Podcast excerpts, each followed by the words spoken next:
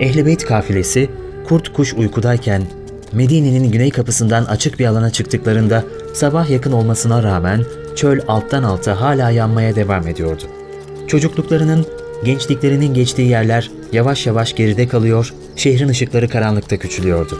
Bundan 58 yıl önce Veda tepelerinden bir dolunay gibi doğan dedeleri, cennet kadınlarının efendisi olan anneleri, çifte güzellerin büyüğü olan ağabeyleri geride kalıyordu. Çöl uçsuz bucaksız denizdi. Geceliğin parlayan ayın altında bembeyaz bir çöl denizinde ilerliyorlardı. Uzun ince ve eğri boyunlarıyla develer o çöl denizinde yüzen tufan gemileriydi sanki. Dedeleri Allah'ın Resulü, Ehl-i Beytim Nuh'un gemisi gibidir. Binen kurtulur dememiş miydi? Ehl-i Beyt gemisi ağır ağır ilerliyordu. Mehtabın ışığında içli bir insan gibi Uhud'un iç çekişi, ağlayışı seziliyordu. Uhud, geçmişte kendi üzerinde yaşananlardan, Ehl-i Beyt gemisinin sahilden ayrılışından ve yeni tufanlarına dalışından mahsundu. Yollarda yine göç vardı. Bundan tam 58 yıl önce Mekke'den Medine'ye, şimdi Medine'den Mekke'ye. Arada bir kuş sesleri, deve çıngıraklarının sesleri ve yük hayvanlarının sırtında birbirine çarpan kapkacakların tıngırtıları duyuluyordu. Asırlarca sürecek bir yolculuğa çıkmışlardı sanki. Gece olmasına rağmen geçtikleri yerler cehennem sıcağı gibi kavruluyordu. İnsanı dehşete düşüren ve ürperti veren bir ıssızlık, kulakları sağır eden bir sessizlikle kuşatılmışlardı. Bir de takip edilme endişesi, kıskıvrak yakalanmak ve Medine'ye geri götürülmek ya da Şam'a, Yezi'nin yanına gitmeye zorlanmak. Bu kavrulmuş topraklarda kendilerinden başka hiçbir canlı görünmüyordu. Kafiledeki Ehl-i Beyt ailesi, İmam Hüseyin'in kız kardeşleri Seyyide Zeynep ve Ümmü Gülsüm. Seyyide Zeynep'in oğlu Abdullah, İmam Hüseyin'in eşi Rübab, oğulları Ali Ekber, Zeynül Abidin, Kundak'taki Abdullah ve kızları Fatıma, Sakine. İmam Hüseyin'in baba bir kardeşlerinden Celal Abbas, Abdullah, Atik, Cafer, Ebu Bekir, Muhammed, Osman. Hazreti Hasan'ın yetim evlatları Kasım, Abdullah, Müsenna, Ebu Bekir, Fatıma, İmam Hüseyin'in ortanca oğlu Zeynül Abidin'in eşi ve Abdullah. İmam Ali'nin ağabeyi Akil'in oğlu Müslim. Müslim'in oğulları Abdullah, İbrahim, Muhammed ve kızı Atike. İmam Hüseyin'in büyük oğlu Ali Ekber'in eşi. Ali Ekber'in 5 yaşındaki kızı Hacer ve 3 yaşındaki oğlu Hamza. Ehli Beyt kadınları, kızları, gençleri, çocukları hepsi İmam Hüseyin'i baba, Seyyide Zeynep'i anne biliyorlardı. İmam Hasan'ın çok geç denilebilecek yaşta zehirlenmesinden sonra evlatlarının hemen hepsi İmam Hüseyin'i hep baba bilmişlerdi. İmam Hasan'ın oğlu Kasım, babası Hasan zehirlendiğinde henüz bir yaşındaydı. Aklı ermeye başladığında babası olarak İmam Hüseyin'i tanımış, o da babasızlığını hissettirmemek için evlatlarına verdiği sevginin kat kat fazlasını yeğenine vermişti. İmam Hüseyin'in oğlu Ali Ekber, kafilenin öncü birliğinin başındaydı. Koyu kahverengiye çalan yanık teni, geniş omuzları ve uzun boyuyla erkek çizgileri içinde güzeller güzeli bir gençti. Dedesi İmam Ali'den ve babaannesi Hazreti Fatıma'dan gelen bir asalet ve incelik, ay ışığı gibi şavkayıp duruyordu yüzünde. Bir yanıyla da babası Hüseyin'e benziyordu. İmam Hüseyin, Zülcenah'ın sırtında kafilenin en arkasındaydı. Ve İmam Hüseyin son kez baktı Medine'ye. Elveda Medine. Elveda şehirlerin anası. Elveda peygamber mescidinde kılınan namazlar. Elveda düşe kalka oynadığımız sokaklar. Elveda anamı bağrında barındıran cennetül baki. Elveda anacığım. Elveda ağabeyim Hasan'la birlikte çocukken kaybolduğumuz şehir. Elveda dedemin bizi bulduğunda koyun koyuna sarılıp birbirimizle uyuyakaldığımız şehir. Elveda.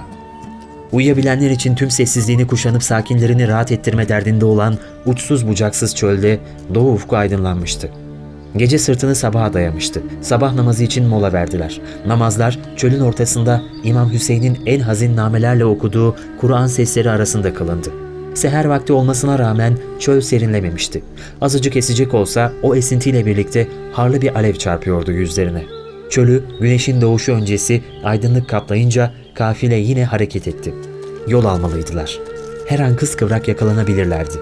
Uçsuz bucaksız çölde, sivri tepelerin eteklerinde yürüyen Ehl-i Beyt kafilesinden başka hiçbir hareket yoktu. Güneş gelip tam tepelerine dikilmişti. Çöle düşen ateş ortalığı cayır cayır yakıyordu. Sığınılacak tek bir gölge yoktu. Gölgeler küçüle küçüle gelip develerin ayakları dibine çekildi. Çöl, çile demekti. Bazen çöl fırtınası kasıp kavuruyordu ortalığı. Göz gözü görmüyordu. Heybelerindeki küçük çocukların durumu hepsinden perişandı. Bazen çıkan bir kum fırtınası, serseri şekilde uçuşan kum taneleri kurşun gibi çarpıyordu Naze'nin yüzlere. Düşler şehri Mekke. 10 gün geride kalmıştı. Çölde güneşler batıyor, güneşler doğuyordu. Ama gündüzleri güneşin bir dar ağacı gibi dikildiği, zaman zaman fırtınaların göz açtırmadığı çöl yolculuğu bitmiyordu. Deve üzerinde salınmaktan bitap düşen kadınlar ve çocuklar pek perişandılar. Hallerine yürek dayanacak gibi değildi. Nihayet uzaktan Kubeys Dağı göründü. Şehirlerin anası Mekke karşılarındaydı. Düşler şehri Mekke. Rüyalar, aşklar, kavuşmalar, koşmalar, dualar, sular, kayalar, kurbanlar şehri. Işığın doğduğu şehir. Vahiy yağmurlarında ıslanan şehir. Allah'ın evini bağrında barındırmakla iftihar eden şehir.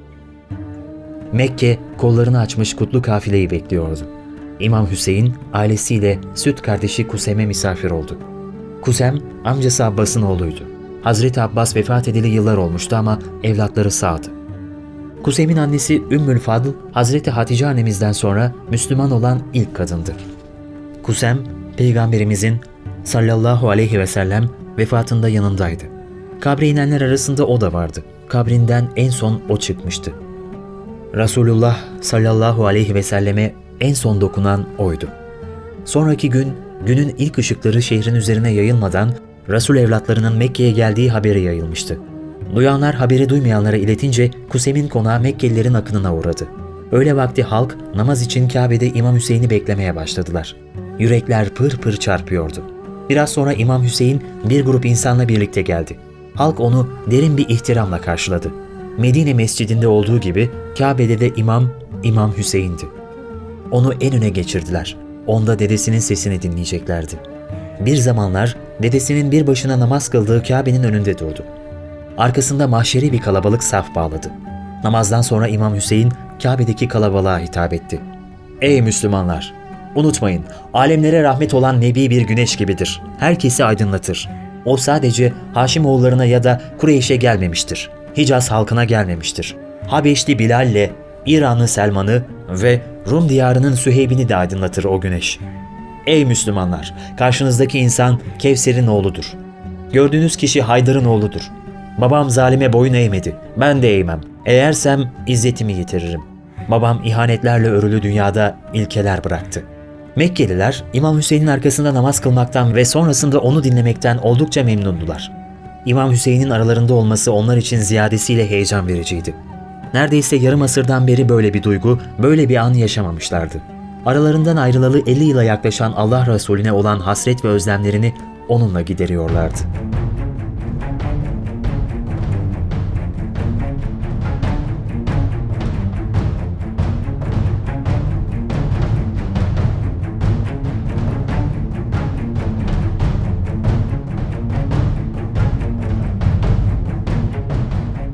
Medine valisi Velid, Hazreti Hüseyin konusundaki ihmalinden dolayı görevden alınmış, yerine Mervan vali olarak atanmıştı. Mervan, Medine valiliğiyle yetinecek bir insan değildi. Bölge valisi gibi görev yapıyordu. İmam Hüseyin'in biatı ya da ortadan kaldırılması konusunda Mekke valisine sürekli baskı yapıyordu. Mervan, İmam Hüseyin'i yakın takibe aldırmıştı. Mekke valisi Yahya, İmam Hüseyin Mekke'ye geldiği günden beri tedirgindi. Ama ona müdahale etmeye gönlü razı olmuyordu. Yezid'in casusları İmam Hüseyin'in her bir halini günü gününe Yezid'e ulaştırıyordu. Bir gün beklenen oldu ve Mekke valisi Yahya da azledildi. Günler Mekke'de akıp gidiyordu. İmam Hüseyin Kabe namazları kıldırıyor, hemen her namazdan sonra da etrafını saran kalabalığa hitap ediyordu. Hac mevsimi yaklaşıyordu. Baharla birlikte coşan nehirler gibi her bir koldan akan insanlarla Mekke her geçen gün kalabalıklaşıyordu. Gelenler yeni haberlerle geliyordu. Muaviye'nin vefatından sonra Küfelilerin kendi valilerine baş kaldırdığı Yemen ve Basra gibi illerde de durumun oldukça nazik olduğu Mekke'ye ulaşan haberler arasındaydı. İmam Hüseyin'in Kabe'de kıldırdığı namazlar, namaz sonrası yaptığı sohbetler yeni vali Amr'ı da tedirgin ediyordu. Ama müdahaleyi de göze alamıyordu. Ağabeyi Hazreti Hasan'ın zehirlenmesinden sonra Hazreti Hüseyin yeme içmesine azami dikkat gösteriyordu. Bir gece yatsı namazı sonrası Kabe'den Kusem'in evine gelirken takip edildiğini fark etti. Dünya gittikçe ehli beyte daralıyordu. O günlerin birinde uzaklardan geldiği her halinden belli olan son derece yorgun ve bitkin bir adamı İmam Hüseyin'in huzuruna çıkardılar.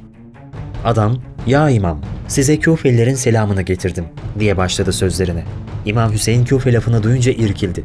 Babasını elinden, hilafeti ağabeyinden alan şehirde Küfe.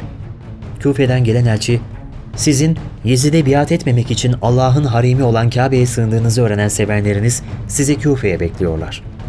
Heybesini İmam Hüseyin'in önüne boşaltarak, bunlar size yazılan mektuplar, dedi. İmam Hüseyin mektupların birkaçını eline aldı.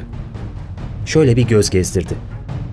Biz kendimizi senin biatına bağladık. Senin yanında ölmeyi göze aldık. Senin yüzünden cumada, cemaatte bulunmamaktayız. Hemen yanımıza gel. Hadi gel artık. Bütün halk seni özlüyor. Onların senden başka imamı yok. Senin geleceğini haber alırsak seni karşılamaya çıkar, sana Şam'da kavuşuruz inşallah. Senin yanında yüz bin kişi bulunacaktır.